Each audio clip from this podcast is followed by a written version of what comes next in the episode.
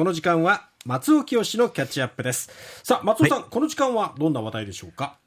はい、えー今日は、えーアメリカに名門レコードレーベル、アトランティックレコードっていう会社があるんですが、え浜田さんご存知ですよね、はい聞いたことありますよえ。ね？ええ。あの、このアトランティックレコードの創業者であります、アーメット・アーティガンという方が、はい。えー今からちょうど100年前、うん1923年7月31日に、えーお生まれになりました。まあ今日は生誕100年にあなりあ、ますそうか。はいはあ。えーアーメット・アーティガンのお人生、そしてアトランティックレコードのお輝かしき功績というのを、まあ名曲とともにお話しできればなというふうに思っております。はい。え今バックに流れております、これアリサ・フランクリンのおリスペクト。これは、どこかで皆さん聞いたことあるんじゃないでしょうかね。はい。あの、ユウさんもリスペクトは聞いたことあるでしょはい。聞いたことあります。アリサ・フランクリンという人は、まあ、アトランティックレコード所属だったというよりも、もうアメリカあー黒人音楽の女王として、うん。えーレイディーソウルとかっていうふうに言われる人ですが、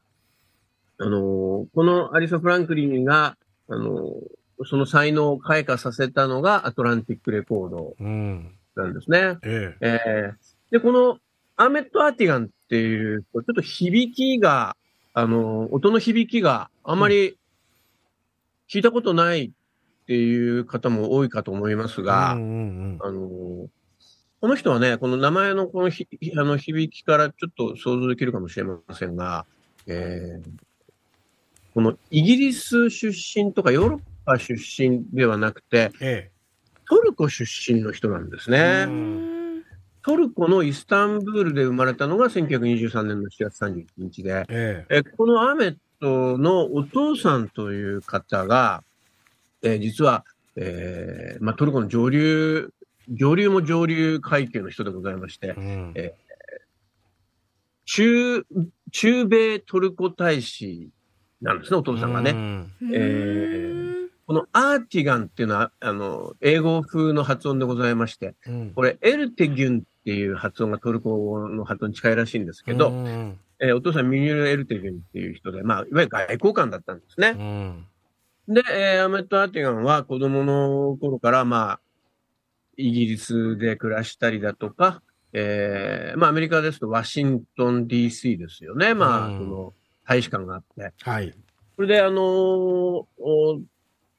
とえー年上の兄弟、あまあ、お兄さんで、ネスヒ、ネスヒ・アーティガンっていうのがいるんですけども、この兄弟でも、アメリカ黒人音楽好きになっちゃったんですね。ん。はい。えー、まあ、要はお父さんの、が大使を務める大使館の雑用係だった、えー、黒人の人がいたらしいんですけどね。その人から、うん、あのー黒人音楽ですとか黒人文化っていうのを教えられて、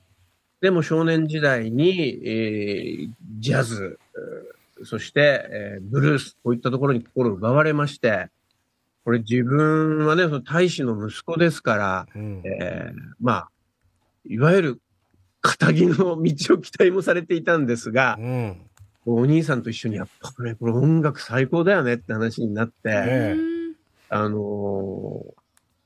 トルコ大使館でデューク・エリントンのコンサートとかを開くぐらいまでになってたっていううね、ん。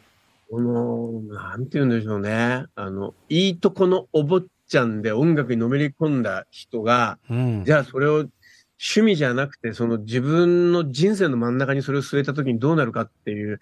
そのアーメット・アーティガンの人生自体はすごく面白くて、う。うんん。まあこの人の人生と、あとその、彼が設立したアトランティックレコードっていうのを、まあ物語り、物語化した読み物が出てますし、うん。あと、アマ・アメットに関して言うと、その、彼の人生が DVD にもなってますんで、まうんあそういうの、あの、入手してご覧になったらいいかと思うんですが、まあそれはともかくそのアトランティックレコードっていうのは1947年、えーまだアーメットが24歳の時ですかね、に設立されました。うん。俺はね、あのー何度も言いますけども、トルコ人がアメリカで、えー起こしたアメリカ黒人音楽レーベルなんですね。うん。で、最初は、あのーまあ、ブルースですとかジャズとか、そういったものを手掛けて、えーどんどん大きくなっていくんですが、まあ、なんといっても、あの、1950年代の、多く、レイ・チャールズが契約して、えこの後流れてます。あ、これはパーシー・スレッジだ。なんだけども、その前の、そうだ、 What'd I Say っていう曲、うんレイ・チャールズでしたけども、まあ、レイ・チャールズがまあ、アトランティックレコード有名にしたところが大きいですえ。かね。で、今、あの、流れてます、その、パーシー・スレッジ、男が女を愛する時ですとか、うん。えー、あとは、まあ、オーティス・レディングですとか、ああ。えー、ウィルソン・ピケットとか、もう本当にあの、なんて言うんだろう、それだけでもソウルミュージックの歴史になるようなうん。アーティスト、まあ、ソロモン・バークとか、えー、ジョー・テックスとか、まあ、ダニー・ハサウェイとか、うん。ロバータ・フラックとか、いろんな人たちが、まあ、このアトランティックレコードから、あの、世界に羽ばたいていくんですが、あのこのまた大きな分岐点がありまして、うん60年代の後半からはい白人ロックに進出していくんですね。う。うんん。はい。で、まあ、ラスカルズっていう人たちなんかが、まあ、まずヒット出したりするんですけれども、うん。あのーイギリスのアーティストのアメリカ進出の手助けもして、まあ、その中には例えばレッド・ツェッペリンうんみたいな人もいますし、あとイエスみたいな人たちもいますね。えーフィル・コリンズで有名なジェネシスなんかもそうですね。うんえーで、これでまあ、あのー黒人音楽だけじゃなくて総合レーベルとしての体裁を整えていくんですが、まあ、こういうふうになっていきますと、あのー資本家から目をつけられまして、まあ音楽好きが音楽の会社をやるってだけで済まない感じになっちゃって、うんえーまあ、あの、ワーナーグループっていうね、まあ、うんあの、文化的なコングロマリットありますけど、そこの傘下になるんですね、60年代の終わりに。うんで、その中で、あのーまあ、大資本を味方につけながらも自分たちの文化文化的なルーツを、えー曲げられないように、どう戦っていくかっていう、こう、じゃない、飽きないから始めてった自分たちがどうやってジャイアントと向き合っていくかっていう、そのあたりの戦いっていうのが、このアーメット・アーティガンの人生のかっこいいところで、そこはもうさっきも話しましたように、本とか映画になったので見ていただければと思うんですが、うん。やっぱりその、資本力ですとか政治力に対して自分たちの音楽力とかうん。制作力、あとはちょっとしたトンチが効くような人でありましてね、ユーモアをいつも忘れない人で、うん。あの、アメット・アーティガンは本当そういう意味だと、あの、痛快な武勇伝がたくさん残ってますんで、えこれあの今、あの、音楽に限らずですけども、自分で、えー事業を起こしたいなとか、えーどっかの会社を辞めて、今、フリーランスとして何かやっていきたいなっていう人たちにとって大変、あの、示唆に富んだ、えー言葉とかもたくさん残してるんで、うんアーメット・アーティガンっていう人の、えー生き方を、このタイミングで見ていただければなというふうに思って今日ご紹介しております。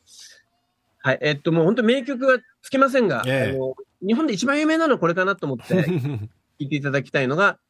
えーベニー・キングのスタンドバイミーです。ちょっとこれ時間まで聞いてみたいと思います。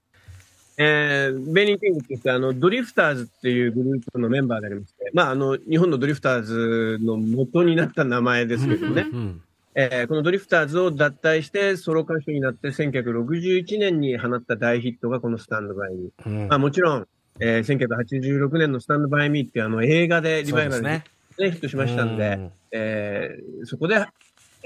愛着を覚えて今でも聴いてるって方もたくさんいらっしゃると思います。本当あのー映画ね、スティーブン・キング原作の素晴らしい映画で、あのーまあ僕なんかもそうですね、なんかこう永遠に終わらない夏休みのテーマみたいなところもあるそんでが、うですすね。うん。はい、あのー本当その真夏生まれのマメット・アーティの今日、生誕100年というところで、はい。えー改めてこのアトランティックソウル、そしてソウルミュージックの素晴らしさに触れていただければなと思ってご紹介いたしました。はい。松尾清のキャッチアップでした。